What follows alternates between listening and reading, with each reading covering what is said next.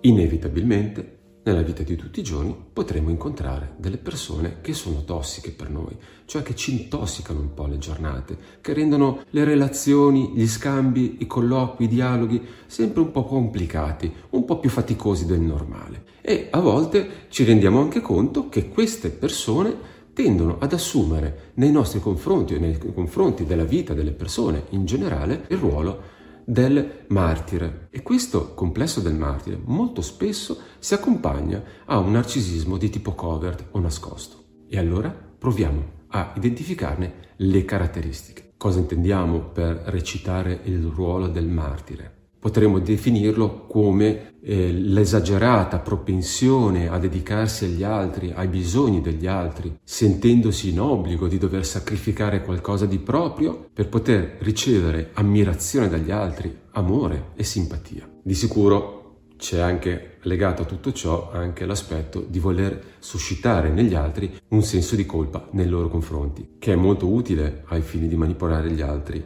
E questo recitare la parte del martire potrebbe essere anche una parte passivo-aggressiva che è molto presente nel disturbo narcisistico di tipo covert, anche se non è sempre correlato il complesso del martire con il narcisismo nascosto. Il disturbo di personalità narcisistica non si presenta per tutti nello stesso modo, ma potremmo già ad esempio elencare due sottotipi principali che sono all'opposto quasi, cioè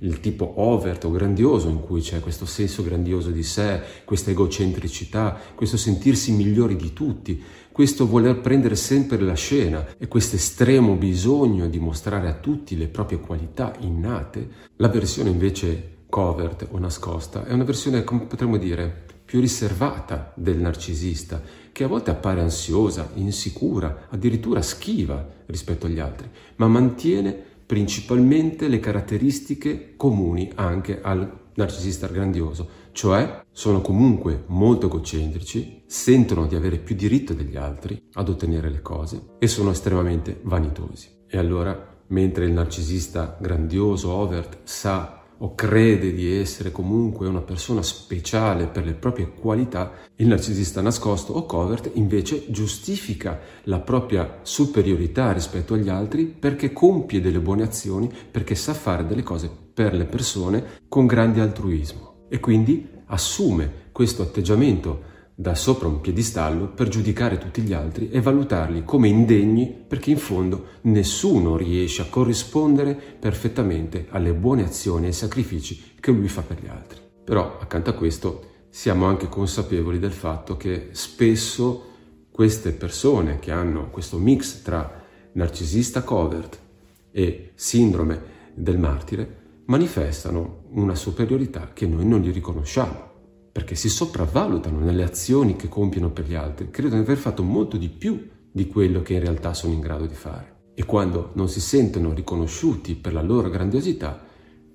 dicono che gli altri in realtà non sono all'altezza di quello che loro fanno per loro. E si raccontano e ci raccontano come persone altruiste, estremamente generose, quando in realtà un pochino cogliamo un eccesso di egocentrismo nella loro valutazione su quello che fanno. Molte volte rischiamo anche di confondere la vittima e il martire. Allora, diciamo che la vittima è una persona che vive eh, come se subisse tutto ciò che gli capita nella vita, perché le situazioni che sono al di fuori di lei la stanno sopraffacendo, quindi non riesce a rispondere e si sente costantemente impotente rispetto alla vita che la castiga, agli altri che comunque le fanno dei torti, il martire addirittura cerca di intrufolarsi in situazioni complicate, circostanze difficili in cui c'è sofferenza, perché alla fine vuole ottenere ammirazione e sostegno da parte degli altri, ma non lo fanno per generosità o gentilezza, perché in fondo loro alla fine pensano di essere superiori delle persone a cui fanno buone azioni e generalmente credono anche di farlo a persone inutili che non si meritano tutta questa loro attenzione. Ma a volte addirittura potremmo avere delle relazioni d'amore con persone che soffrono di questi due disturbi messi insieme. E allora all'interno della coppia sperimenti spesso un senso di colpa, cioè di aver comunque sottovalutato i loro bisogni, di non averli capiti profondamente, che non è compreso quanto si siano sempre sacrificati costantemente per te. E quindi cerchi di non pensare mai o comunque ti senti in obbligo di non pensare mai ai tuoi bisogni, a quello che veramente vorresti, perché stare con loro è estremamente frustrante e potresti percepire spesso come il senso di dover stare attento a tutto, di prestare molta attenzione, come se camminassi sempre sulle uova, perché il tuo partner ha sempre ragione, perché se offendi o trascuri i loro sentimenti e bisogni, loro si mettono subito sulla difensiva. Risulterà sempre che tu sei la persona che ha torto e che deve chiedere scusa e nelle discussioni ti farà sempre pensare che la loro infelicità, che la sua infelicità è dovuta a te, che non lo sai capire e anzi più ti sforzi e tenti di rendere le persone felici e più sei inadeguato o inadeguata. Però ti è chiaro che come ogni relazione di tipo tossico, anche in questo caso i tuoi sentimenti, le tue emozioni, i tuoi bisogni non contano mai nulla e questo è molto frustrante. E allora, quando hai a che fare con un narcisista di tipo nascosto, covert, che ha questo complesso del martire, puoi generalmente scegliere due strade. La prima è cercare di placare tutti i suoi bisogni, di accontentarlo in qualsiasi sua esigenza. E in questo caso, se tu gli dai veramente l'apprezzamento che loro vogliono, potrebbe placarli per qualche tempo. Ma non è sufficiente, non è quello che vogliono. Quello che vogliono è la tua completa ed esclusiva devozione per loro. In altre parole, vogliono che tu sia la persona che li protegge, che protegge il loro fragile ego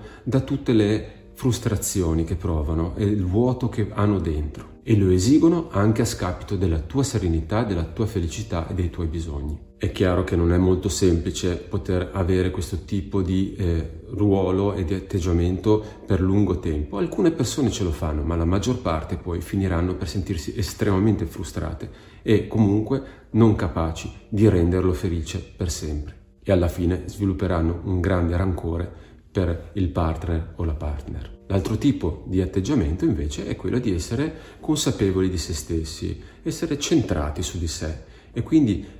cercare di resistere e dare quello che si riesce e trattenere quello di cui si ha bisogno. Ma mantenere questa posizione vuol dire un po' confutare tutto quello che è il suo modo di raccontarsi, cioè quello che per lui è la sua storia, cioè quello che lui si spiega negli atteggiamenti che ha nei confronti degli altri e anche nei tuoi confronti e quindi comporterebbe anche ogni tanto di rifiutare alcuni gesti generosi che lui fa, sapendo che ogni cosa che fa la persona con questo tipo di sindrome del martire e che oltretutto potrebbe anche essere narcisista eh, nascosto, ha tutto un prezzo che bisogna comunque pagare. E allora rendiamoci conto che a tutti fa piacere essere considerati, essere riconosciuti, essere anche gratificati per quello che si fa, anche per il nostro partner. Però c'è differenza tra fare tutto questo per una piccola gratificazione e riconoscimento oppure utilizzare le cose che facciamo per indirizzare e manipolare il comportamento dell'altra persona. Se vivi accanto a una persona che ha questo tipo di caratteristiche, eh, restare in piedi e riuscire a mettere dei limiti, riuscire a mantenere le proprie esigenze, i propri bisogni rispettati, è un lavoro molto complicato e molto estenuante. Se invece tu stesso o tu stessa riconosci di identificarti in una, un narcisista nascosto, eh, con questo complesso del martire, allora se già lo riconosci è un buon inizio per poter fare un lavoro terapeutico su di te e poter quindi superare questi aspetti e cercare di avere dei rapporti con le altre persone più equilibrati e alla fine molto più soddisfacenti.